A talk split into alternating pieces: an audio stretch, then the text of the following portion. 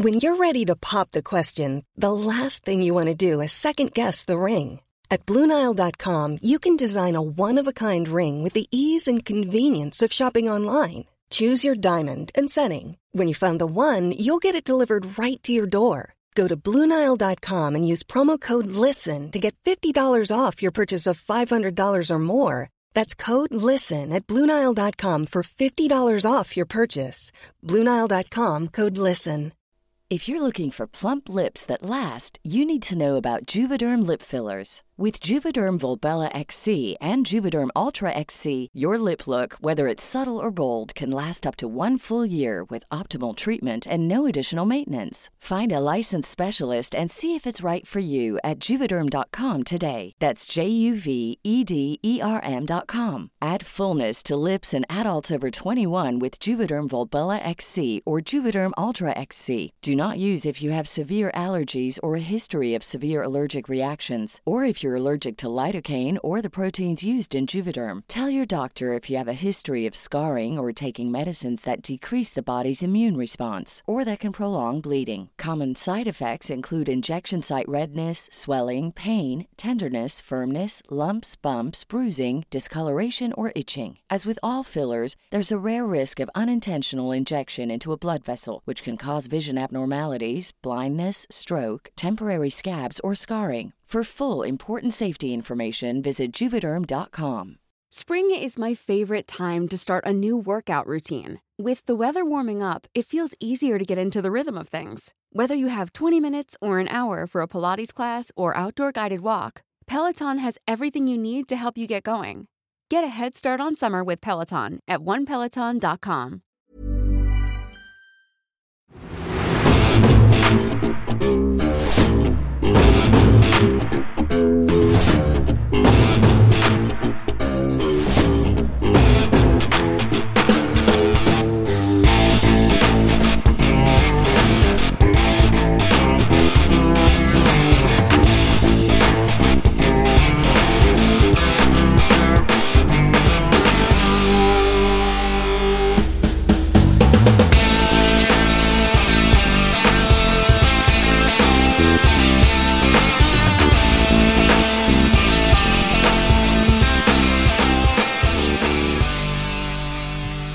afternoon, ladies and gentlemen, and welcome to Over the 90 Minutes on the Battle Fever podcast. Um, I'm Callum. I'm joined today by Paul, who's Paul at Seas on Twitter.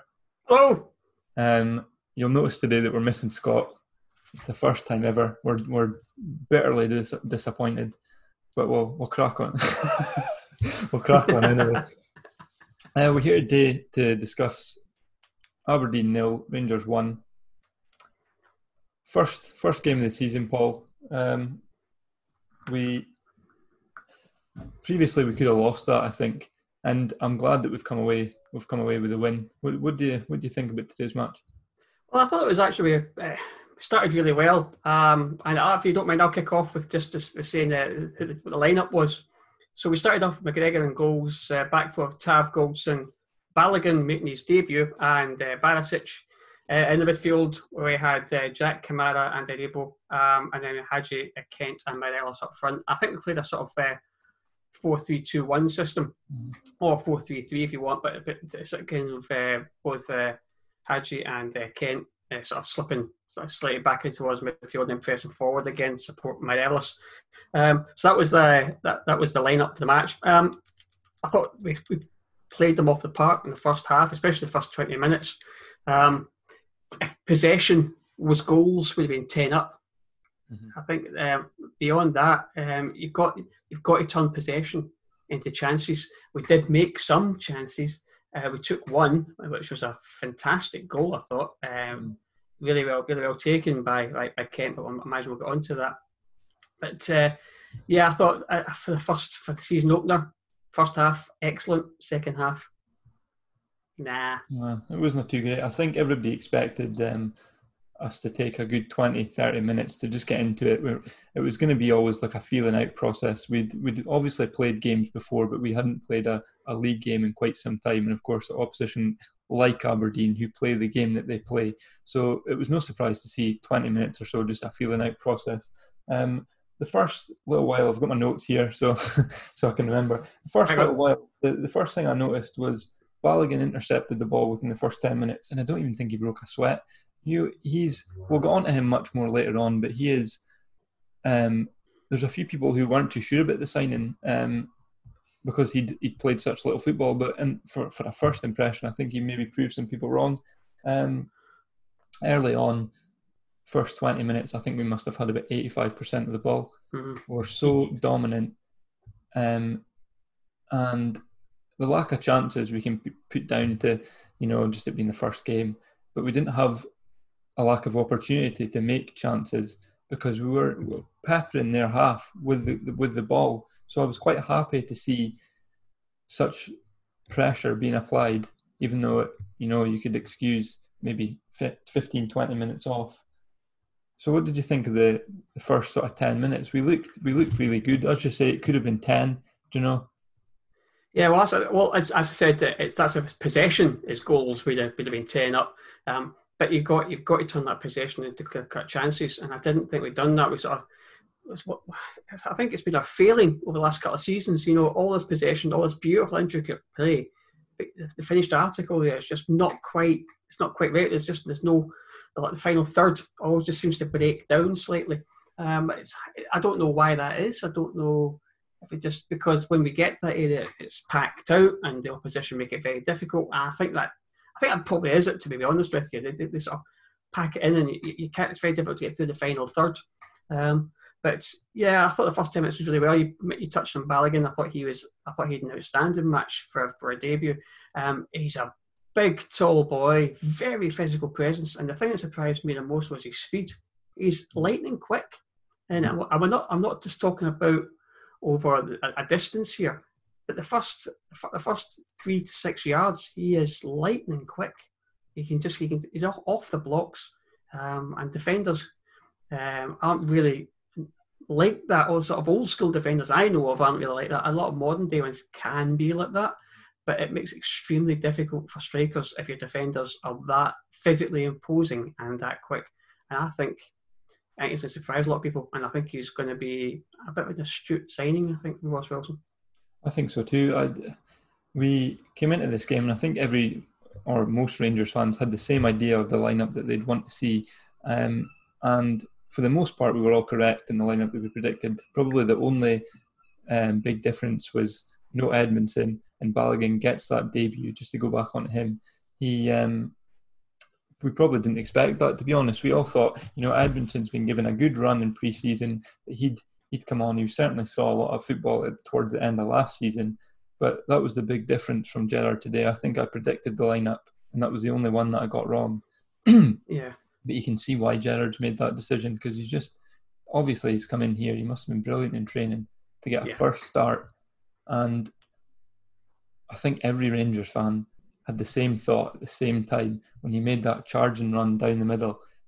Like we've we've bought Bougherra again. Exactly, big, big big boogie's back. Yeah, I think you're right about but uh, Gerrard's seen something in training and knowing the way that Aberdeen play, they are a very physical team. Um, even though Sam Cosgrove was out injured, and uh, Gerrard knew that a couple of days ago that he was going to play, he still thought, well, look at some big boys in there, you know, Considine, uh, McKenna.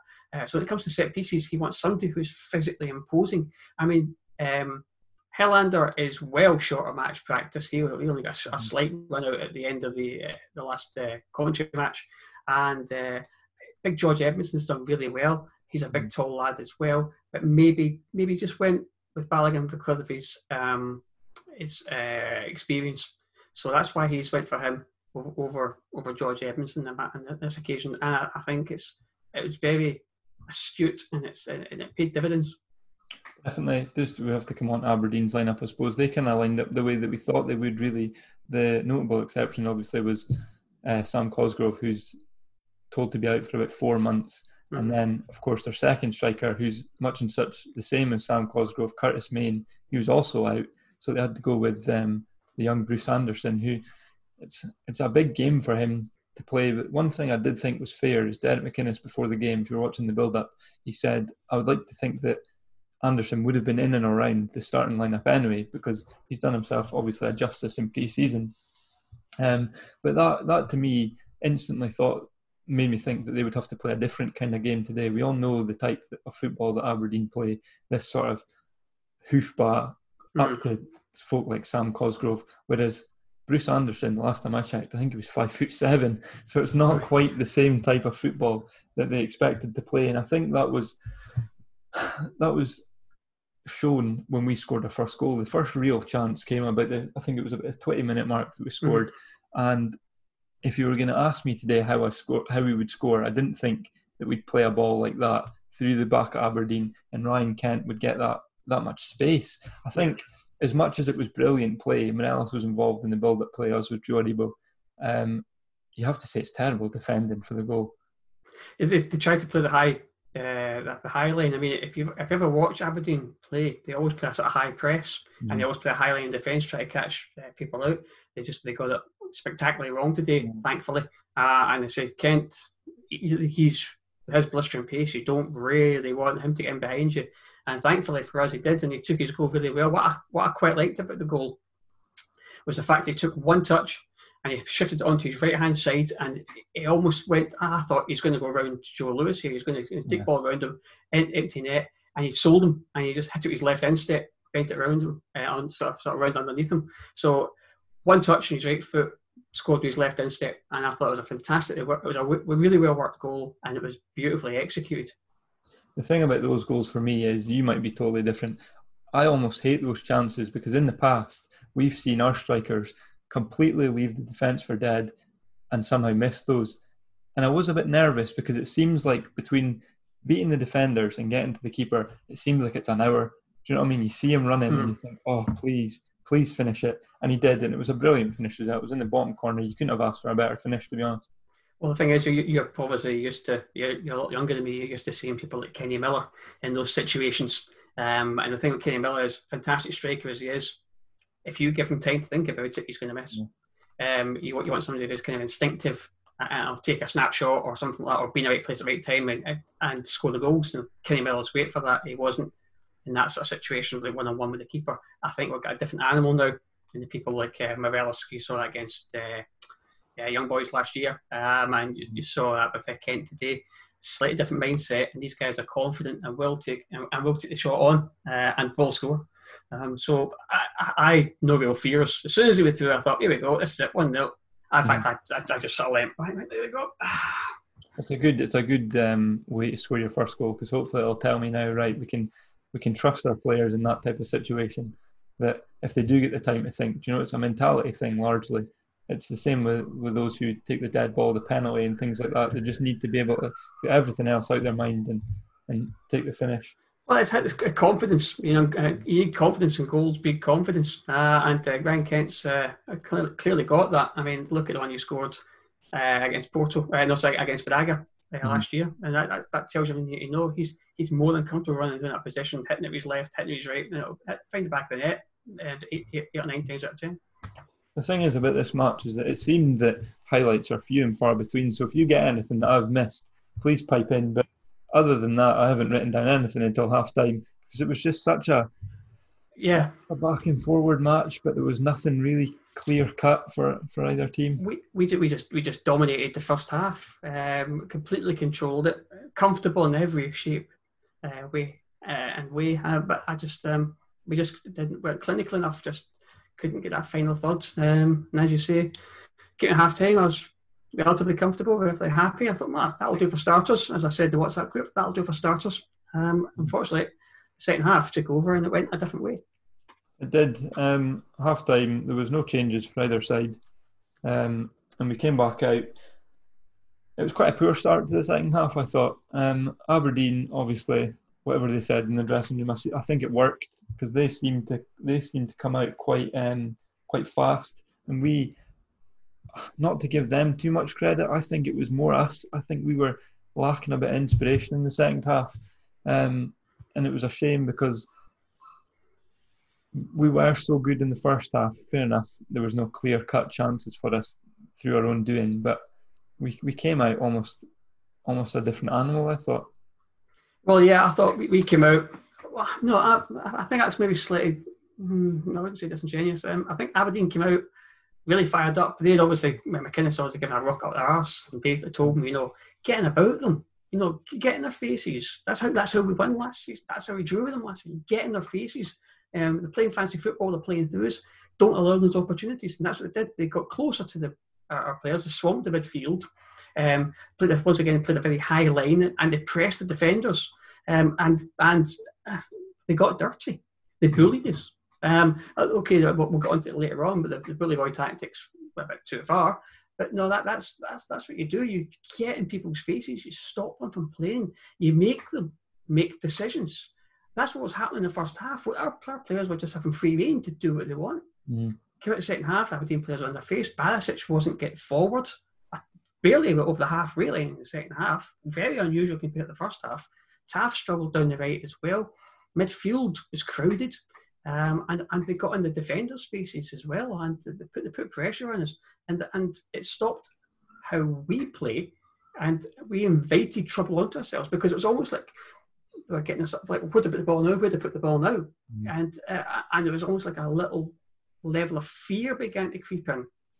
Um, I, I, I don't know how you, how you felt. I watched it. I was getting more and more sort of anxious, thinking, God, we need, need to calm here? We need to take, put your foot in the ball, take a couple of breaths, you know, and just just try and find a man, find a man. There was too much of panic about the players. I thought at times. Um, I think panic's a bad word. I think it was slight indecision.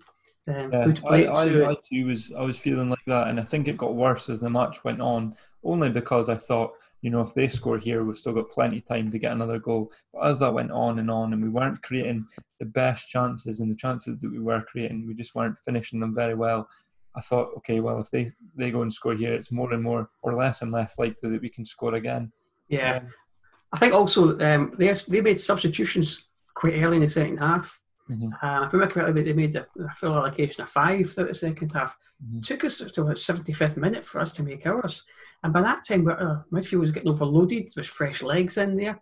Kamara was becoming, becoming a bit of a bomb scare. Um, I, I, it was just slightly unnerving watching the second half. I mean, I don't know how I don't know how people are going to watch this podcast, but they, they may disagree with me. They may agree with me. I don't, I don't know. I mean, this is just from my perspective. Um, I've said I've watched this movie dozens and dozens and dozens of times, and it never ends well. Thankfully, it did this time. But you know, on another day, as you said at the opening of the podcast, we would have we would have lost this match. At least at least drawn it very possibly lost it with the mentality we had a couple of seasons ago. Um, but they, they, they, stuck in and they, and they got to do what they need to do to, to get us over the finish line. You made a good point just to go back to our fullbacks. quite often at times, and this is where I, I think that quite a lot of people are quite harsh on our fullbacks, especially Tavernier. When we're playing with the three that we play up front, which is mainstay Kent, Morelos, and Hagi, all three of those players quite like coming quite centrally. Some of them drop back, obviously. We saw Kent make a good challenge when he came back on the mm. defence for uh, Barisic. And certainly Hagi, who spent the majority of his career playing as like an attacking midfielder rather than out on the right, he loves to get in central. He loves to take his own shots rather than putting a cross in the box sometimes. And this is where the onus is on our fullbacks to get up the touchline and I think sometimes people are a bit harsh on Tavernier that his positioning isn't isn't the best, which you can say. But we rely so much on our fullbacks to get up and down the pitch to provide the crosses in. But that wasn't really the case today. I think they were really struggling, especially in the second half, mm-hmm. obviously, mm-hmm. to get those crosses in. And you really notice it. That's my worry is that you notice that when we don't have our fullbacks firing on all cylinders, or they are just being nullified, that we really lose quite a lot of attacking power. Yeah, I, that that is actually very true. Um, the, the fullback position, um, we the game we play is very reliant on the modern day fullback. Is getting forward, bombing up forward, getting crosses in, uh, chipping in with goals occasionally. Um, Barisic done that certainly the first half. Didn't the second half. Tav kind of struggled a little bit the first half, but mm-hmm. not as not not as much as, as it was the second half. I think. I say if once you take them out of play, um, it kind of stifles our attack slightly, and I think we have to work our way around that. Um, and I think um, Kent coming back and covering for Barisic was good. I think if Hagi's playing the right, he has to do that a bit more. Uh, I know people are going to shoot me for saying this, but a la he he always covered Tav very very well when he was up front, but then he had the speed to get back and the sort of the, the technical guile. I think uh, Hagi's a completely different animal, different player. That's that's not in his his locker to do that. And as you say, he's always going to come central because he's used to playing a sort of false nine or or a number ten role. Um, uh, so his wide right isn't his natural position, and I think we discussed in the, the podcast the other day. That's the one we, we do need a right a right of right winger, um, to somebody to cover that, um, and a, a natural right sided uh, uh, player in, in that position. Um, but I think uh, all in all, it was a kind of disjointed second half. But we, we, we kind of got there in the end, and I'll just try to see what else I'd written down here. I said I thought Hagi really, really frustrated in the second half. He, he was trying shots, you know, out the stadium. Um, his passing sort of went to bits in the second half, and you could see he was getting pretty angry with, with himself. And eventually, he was taken off and replaced with Arfield, who was the, uh, subject of a, a meaty challenge. I think um, this is something that I've been saying for quite a while, and I, I maybe got it wrong. We're not we're not at the end of the transfer window yet, but I had said that with Ojo and to the latter stages Hagi last season, um, I thought Tavernier would improve vastly with his defensive duties next season, i.e., this season, because I thought that one of the first things that we'd be doing was bringing in that natural right midfielder, but or right winger as it is. But it seems to me that Steven Gerrard is keen on this idea of playing Hagi in that role, playing Kent in that role. That's his that's his mainstay. So I don't think that I've got that one right. I think he's he's quite happy with what we've got so far. Because I thought if we were to get in an actual right winger who's quite happy to stay wide and get those crosses in the box, and maybe Tavernier wouldn't be that crucial going forward, and he could stay back and work on his defensive duties. But it doesn't seem to be that way. I don't. I don't think that's how Gerrard uh, sets his team up, and I don't think it's in his his um, it's in his mindset to do so. Uh, I think we just have to sort of move away from the, this old school right winger and mm. stuff like that, and because it's it's clear that uh, Stevie G is just not going to do that. And if that's that's he's a manager, uh, we put our trust in him to get it right, and so we just have to sort of think, okay, let's go with it. But um, I don't think Tav's defensive uh, qualities are outstanding but they're not the worst either. Uh, let's be honest. We've had much, much worse playing that position. Um, but he does offer so much going forward. I think, I think his contributions and his delivery and the goals and assists outweigh his defensive frailties. Uh, in my book, anyway. I think um, it was either Ali McCoist that said the the start that he, I think it was nine in the last ten against Aberdeen. You know, Mm-hmm. that's goals obviously for a right back. That's that's incredible. Yeah, yeah.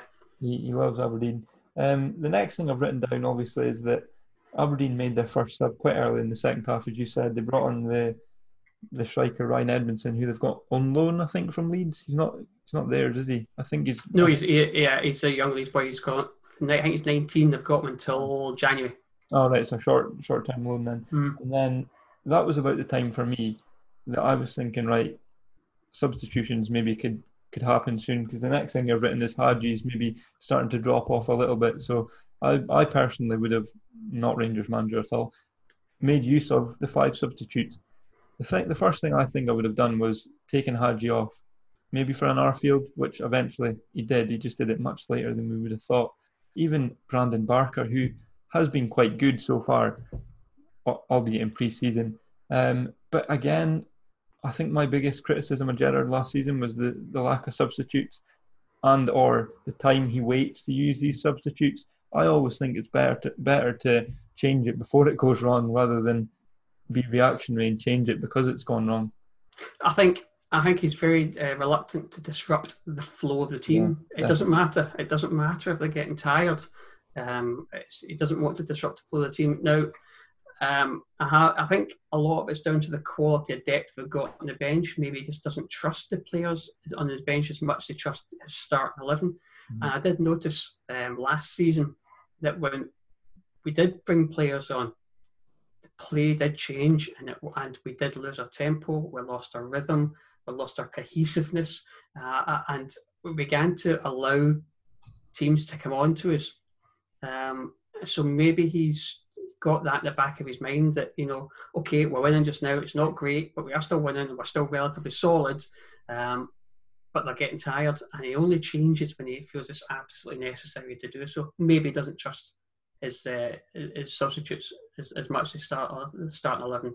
Uh, I, I really don't know, but it is a bit of a concern. And I would say I, I don't criticise Stevie G. I don't want to criticise him. He's the boss. He knows what he's doing. Um, he's a professional footballer. You know, he's now the manager. He's world class. I just uh, you know, he, he couldn't do my job. I couldn't do his. So I'm not I'm I'm not gonna I'm, I'm not gonna sit and criticise him too much. I just I just see it as I see it, and I, I think that maybe uh, he's reluctant to do so for maybe trust. Um, doesn't want to disrupt the flow of the team, uh, and uh, maybe slight inexperience. Um, but that's what McAllister's there for, just to sort of be a steadying hand when it comes to that of things.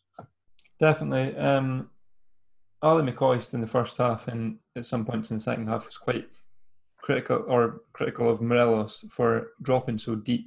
But I completely disagree with that. To be honest, I think he was adding another point to his game as he's done previously in the preseason and at some points last season. He, he was dropping deep today, and then again we saw I can't remember who it was against in preseason. His little back heel, but he's just showing that he can he can he's not more he's not he's much more than a goal machine he's much more than just a, a centre forward who scores goals he was he um, linked up well with Hagi today who's obviously shot wide of the post it was about the 65th minute mark mm. and he's just showing that people are quite harsh on Morelos because I, I totally disagree that he, sh- he should just be in the box all times. Yeah, I agree with you. Ali's an old school striker. Um, he's a, the old fabled number nine. Um, ace poacher, probably the best we've ever had. Not, I'm not just talking about Rangers, I'm talking about in Scotland. He is the goal scorer supreme, or poacher supreme, should I say. Six yards, absolutely brilliant. Morelos is a different animal. And what I will say is, watch, if you watch the highlights of the match back and you watch Morelos coming deep, what he's doing is he's dragging defenders out of their natural position. And why by doing so, it's creating space in behind them. And that's how we get the goal because Morelos came deep Defenders came with them. Kent slipped around the back. Morelos plays it through. Kent scores. Been doing an awful lot in pre-season. Dropping deep, dragging defenders out of position, create leaving holes in behind, and that's and that's the whole point of it. Yeah, he's our number nine. Yeah, he's our main goal threat. But if he can do that, because he's such a threat, I'd say at least gallons and gallons of space for other people like Aribo, Kent, Hagi. You know, they can get in behind with pace and power. Barker when he comes on. And these guys can score goals as well. So whilst McCoy still say, oh no, he's, he shouldn't be coming deep, he should be in and around the box, that's that's, that's fantastic. Aye, very good, Ali. But at the end of the day, you have to get the service in and around the box. And it's just now we're not really getting that. And everybody's sitting deep and holding a, holding a really deep line. Morelos is not going to get much chance to score. So he's probably much more effective in games like this dropping deep and leaving holes in behind. To be fair to Ali, I think that when he did realise exactly what Morelos was doing and the effectiveness of it, he did he did say to himself, right, well, I said in the first half that he uh, he shouldn't be dropping deep, but I'll, I'll shut up because it's working. Um, uh, see, I, I wasn't watching the Sky thing. I was I was watching it on uh, RTV, so I, you know, I, was, I had the commentaries from RTV, so mm-hmm. I couldn't really uh, know what Ali was saying. But there you go. So McInnes made another two subs. I think it was Kennedy and Bryson who came on for Niall McGinn and Campbell. And again, we were sitting there waiting for subs, but then it eventually did come. Arfield came off, came on, sorry, for Ianis Hagi, who, um, despite I would say he had a not so good a game, the one thing that I did like about him is that he wasn't shy mm. get involved in the play. And this is something that, if you've watched the pods before, this is something I seem to bring up every podcast and it was against um, now against Porto or Braga, whatever game it was. He was out in the right, and you could actually hear him on the camera with his hands up, screaming for the ball. And that's exactly the type of player that we've we've always been wanting. There's somebody that just wants on the ball. Yep. And I think that yep. even if he's not playing at his best, you know, that's that's one of his best qualities. That he's just desperate for the ball to make something happen. Yeah, you, you don't want somebody who's going to shy away from it. I think that's that's part of the issue we've had with some players who've come to the mm-hmm. club. You know, they've come with a big big ticket, um, big expectations, put the shirt on, and all of a sudden it's just it's, it's the rabbit caught in the headlights, big saucer eyes, can't do this, can't do this. He's come to the club and he's desperate to play, and he wants to take responsibility. Um, and take shots on, take guys on, you know, all that sort of stuff. And that's, as you say, that's what you're looking for. It might not always come off, but at least he's willing. And no matter what happens, I've always said, and I've been going to Ibrox for a long time, a long, long, long, long, long, over, well over 40 years. Um, I've always said that it doesn't matter how outstanding a player you are, quality wise, or how or, or, you, or if you get limited abilities, if you take responsibility and you give 110% and everything for the shirt, you'll always get my support. Some people seem to be on this this false belief that in order to be a footballer, the, the one thing you need to have is is um, technical ability and skills, which of course Hagi has. He has the ability, but one of the most important things I would say was just the determination, the, the willingness, the the desire to get on the ball and to make things happen. Doesn't matter what those things are, but it's it's that that's the mentality is something that we've lacked quite a lot over the last few years. Yeah, um, I quite, quite agree. Um, Arfield obviously came on for Hagi, and it wasn't too long before he was flattened. Um, Andy Considine, who is one of those footballers who doesn't have much technical ability, so he makes up for it by being an absolute Neanderthal. His tackle on Arfield wasn't the best, was it? uh, no, it was. Um, I'm going to use very diplomatic here and say it was slightly reckless. Yeah. Um, he's he is a, an old school hammer thrower. That's what he is. You know, as you say, what what he lacks up for in technical ability, he'll make up with in sheer aggression and brawn. Uh, and unfortunately, it really didn't could end very well for him. It could have ended an awful lot worse for, for yeah. if he didn't get his get his legs out of the way. Um, but yeah, I think Scotty was really lucky in that in that situation. And uh, and I know I said in the WhatsApp, and it was mentioned a few times on the on RTV as well. So I guess you know um, the if you watch them in the slow mo's when he goes in and it's from behind and Arfield goes over them, as soon as he hits him, you just see Jonny Hayes doing this because right. he knew it was a bad. It's almost like he's he's gone, fuck, that's, that's a leg breaker like, right there. I think Arfield is very, very lucky. And he's that's the first thing I thought. I stood up and I was like, oh no, that's that's a bad one. And the yeah. thing is that there's no one that you would always get the occasional player kind of going up and saying, oh, don't send it. But there's no one that knew that wasn't a red card. Do you know no. what I mean?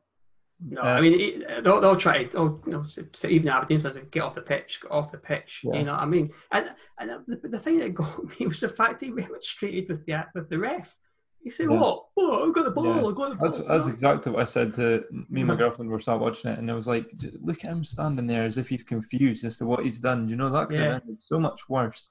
And even though he got the ball, as he said, the studs in the position that they were, no referee in the country is going to let you get away with that. It was, uh, although it, initially it looked two footy, but when you see it from a different angle, it's it is one, it's one, it's one leg but the other is slightly behind like that. But it's the leg it comes in. Its studs are raised and it's completely straight legged.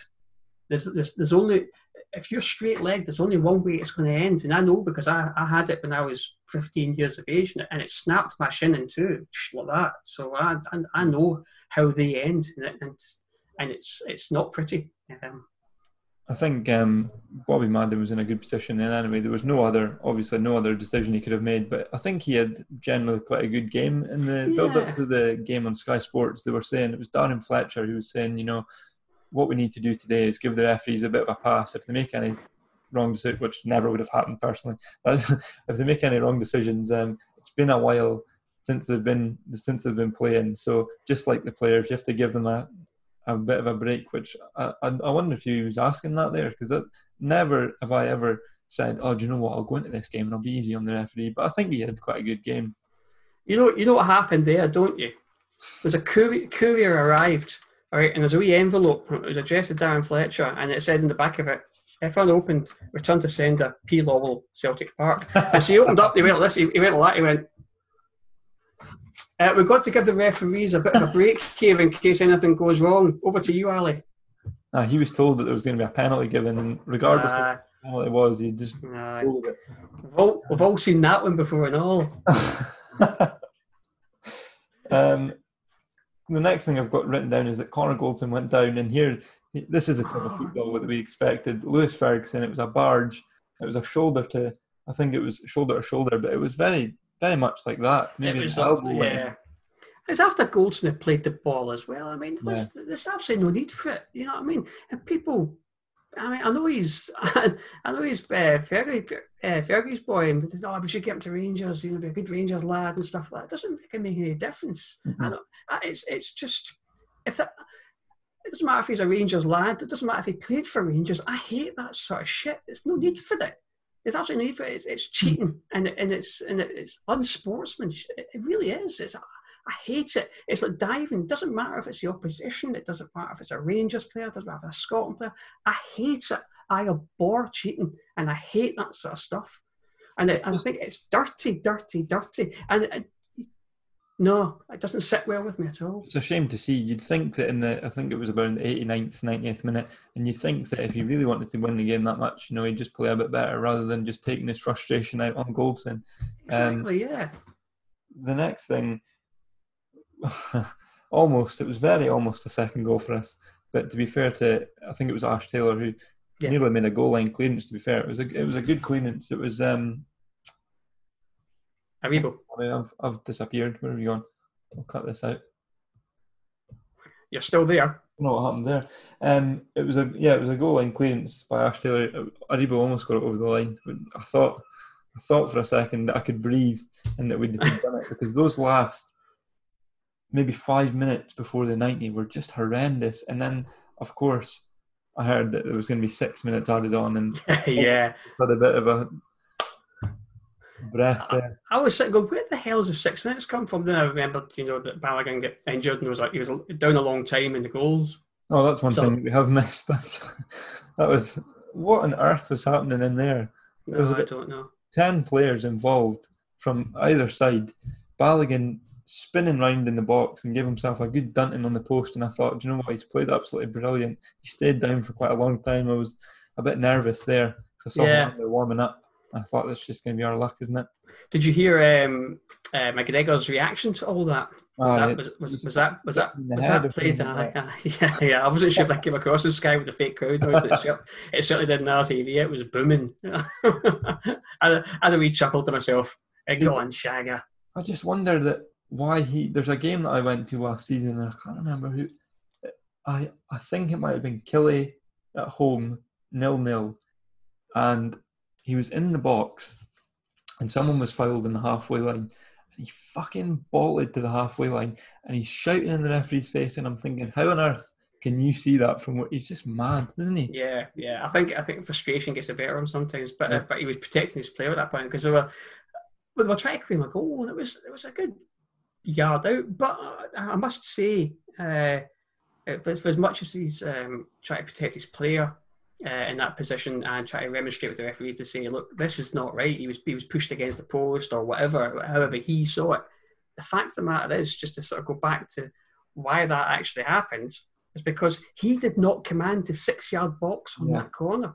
It's his one. It's his one failing. He's an amazing shot stopper. I mean, he'd be a great captain, etc., etc. You can all the plaudits he gets. He thoroughly deserves his one weakness. His one weakness. He will not come off his line in those situations. And the ball was three yards out, Mm-hmm. and he and he still didn't jump to even attempt a punch. You just watched it go over. You I can't do that. messages in the in the, the group chat on WhatsApp at the same time. You know, it's like, oh, what's McGregor doing there? It's just Yeah, it's Never. really poor. he's never been that player, but No, kind of gotten used to that. The one thing I did notice was that Barisic seemed to be quite annoyed towards the end of the game with the forward movement of our players. They were just not not going in behind in the last few minutes. That they, they, I wouldn't I wouldn't ever say that they'd given up, obviously, but you know I did notice that Barisic got a bit annoyed with the likes of Kent and even Aribo. Yeah, they didn't seem to come to uh, sort of uh, try and try and create space or to give him an outlet. Um, and unfortunately, if you don't do that, you put him under pressure.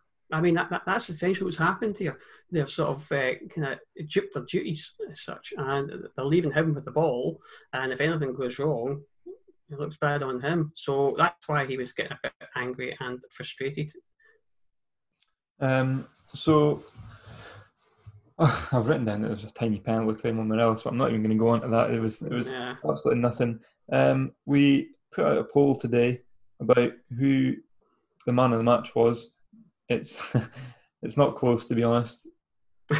Balogun seventy percent, I I wasn't sure there wasn't that many standouts for me today. I I thought that the forwards were the least. I I didn't put a forward in there. I think Hagi maybe didn't have the best game. Morelos was maybe did himself justice, especially with his link up play. And Kent, you know, he was he was all right. So sorry, I did put Kent in there. He got twenty six percent. Ryan Jack was in there for me. He got three percent. Barisic one percent, which I thought was quite harsh. I thought Barisic was quite good, and Balogun seventy percent. I completely agree with that. To be honest, I think Balogun was my man of the match. What do you think? I, I agree with that. Balogun was mine as well. I'd put. I think um, uh, uh, is his link-up play. I say coming deep and uh, okay, he didn't score, but as I as I touched on earlier, it was all about his interlinking play and, and leaving space behind. Uh, it was very, it was very intelligent play from today, and I thought not only that, I thought he also conducted himself on the park uh, in the face of provocation, especially at the end when Jonny Hayes a flag kick out at him mm-hmm. with clenched with clenched fists in in, in stoppage time. He just sort of walked away. You know what I mean? just like so. Uh, I thought he, he performed really well. Yeah, Kent took his goal really well. Uh, kind of effective going forward in many respects. I th- don't think there was many others. Uh, uh, Joe Aribo had a couple of couple of flashes, genius. Um, mm. um, I bet we expect that from him, but once again, was, he was, was kind of out of it. Him, for not putting him in there. Um, I, could, Kent, I think you can you can only put four in, and then say Barisic Barisic's done really well the first half, but just not maybe not the second. But I don't think many of the players at all get past marks in the second half. I'm being brutally honest with you.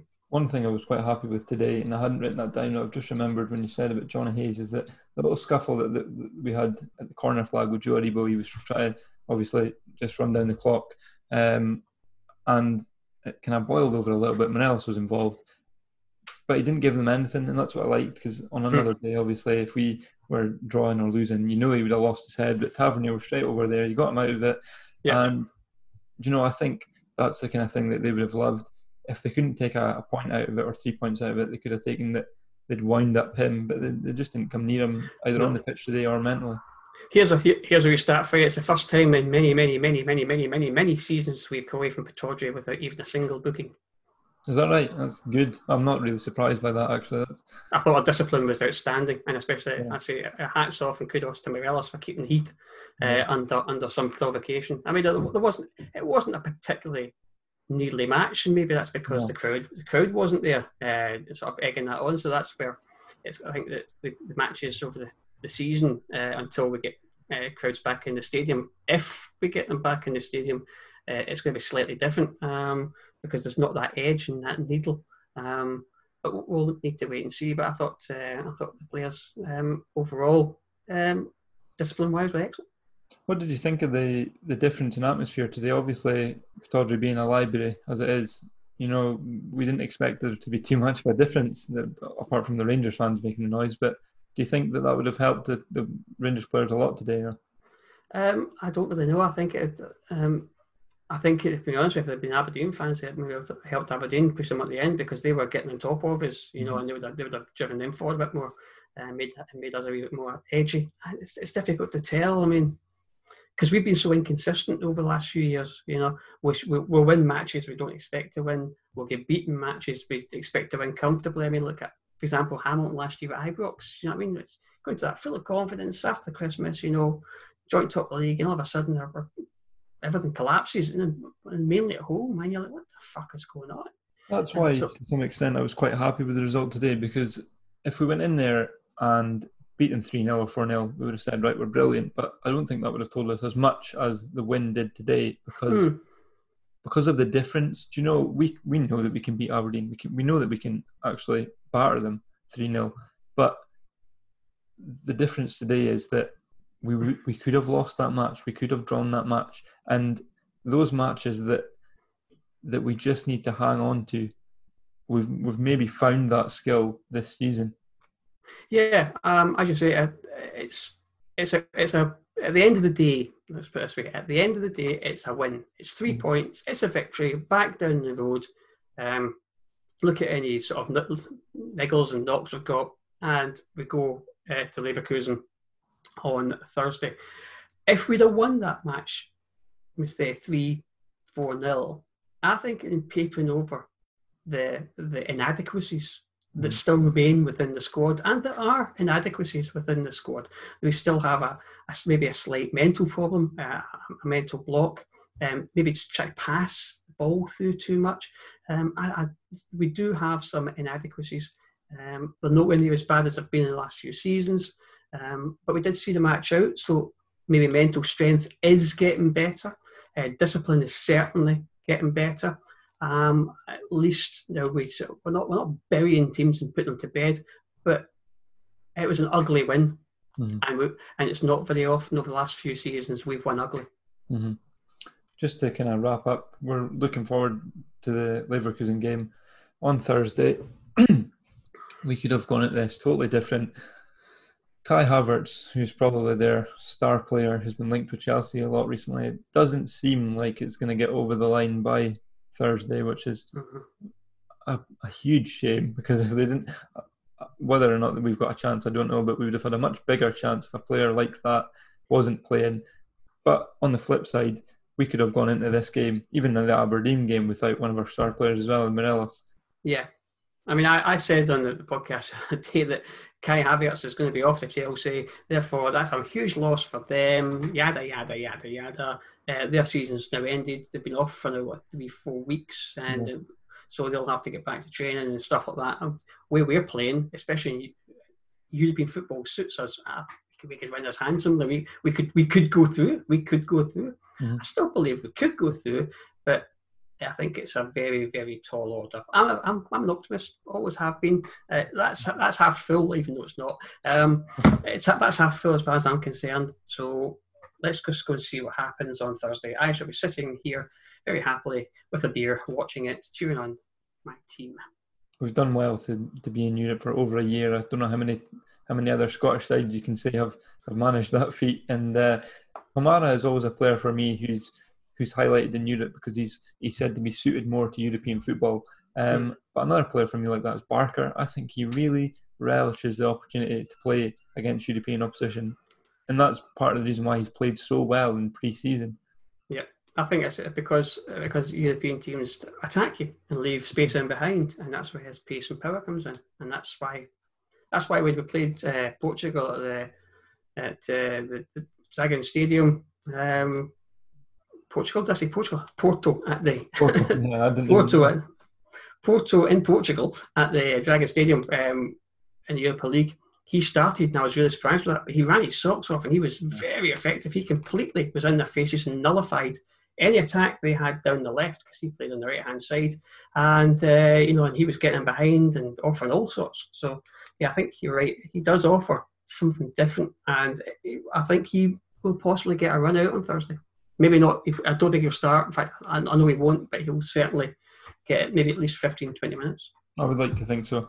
Um, I think I think we've have we exhausted Oliver. I think we I think we have adequately covered today's uh, little match. Yes. Game. So we're we're both in agreement that we're happy with the result. One 0 It's it's a it's a win, and we've we've got the three points, which is the most important thing. We're we're looking forward to obviously the Leverkusen game, and then back at Ibrox on uh, I think it's the the ninth against St Mirren. Yes. That's a, another a totally different game, but it's, it's, domestic football, and we go again.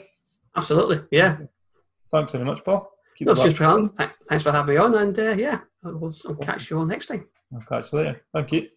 Bye.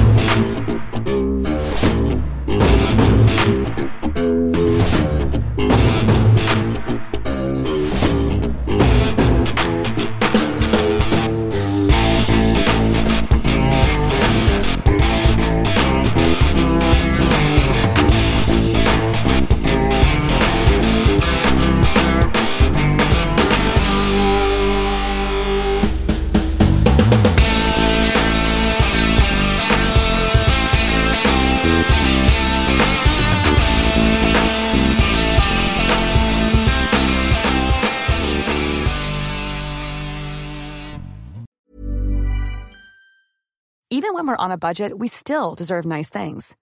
Quince is a place to scoop up stunning high-end goods for 50 to 80% less than similar brands. They have buttery soft cashmere sweaters starting at $50, luxurious Italian leather bags, and so much more. Plus, Quince only works with factories that use safe, ethical, and responsible manufacturing. Get the high-end goods you'll love without the high price tag with Quince. Go to quince.com/style for free shipping and 365-day returns. How would you like to look 5 years younger? In a clinical study, people that had volume added with Juvederm Voluma XC in the cheeks perceived themselves as looking 5 years younger at 6 months after treatment. Look younger, feel like you. Add volume for lift and contour in the cheeks with Juvederm Voluma XC. Reverse signs of aging by adding volume to smooth laugh lines with Juvederm Vollure XC. For important safety information and to find a licensed specialist, visit juvederm.com. That's J U V E D E R M.com. Not for people with severe allergic reactions, allergies to lidocaine, or the proteins used in Juvederm. Common side effects include injection site redness, swelling, pain, tenderness, firmness, lumps, bumps, bruising, discoloration, or itching. There's a risk of unintentional injection into a blood vessel, which can cause vision abnormalities, blindness, stroke, temporary scabs, or scarring. Talk to a licensed specialist to find out if it's right for you. Mom deserves the best, and there's no better place to shop for Mother's Day than Whole Foods Market. They're your destination for unbeatable savings, from premium gifts to show-stopping flowers and irresistible desserts. Start by saving 33% with Prime on all body care and candles. Then get a 15-stem bunch of tulips for just $9.99 each with Prime. Round out Mom's menu with festive rosé, irresistible berry chantilly cake, and more special treats. Come celebrate Mother's Day at Whole Foods Market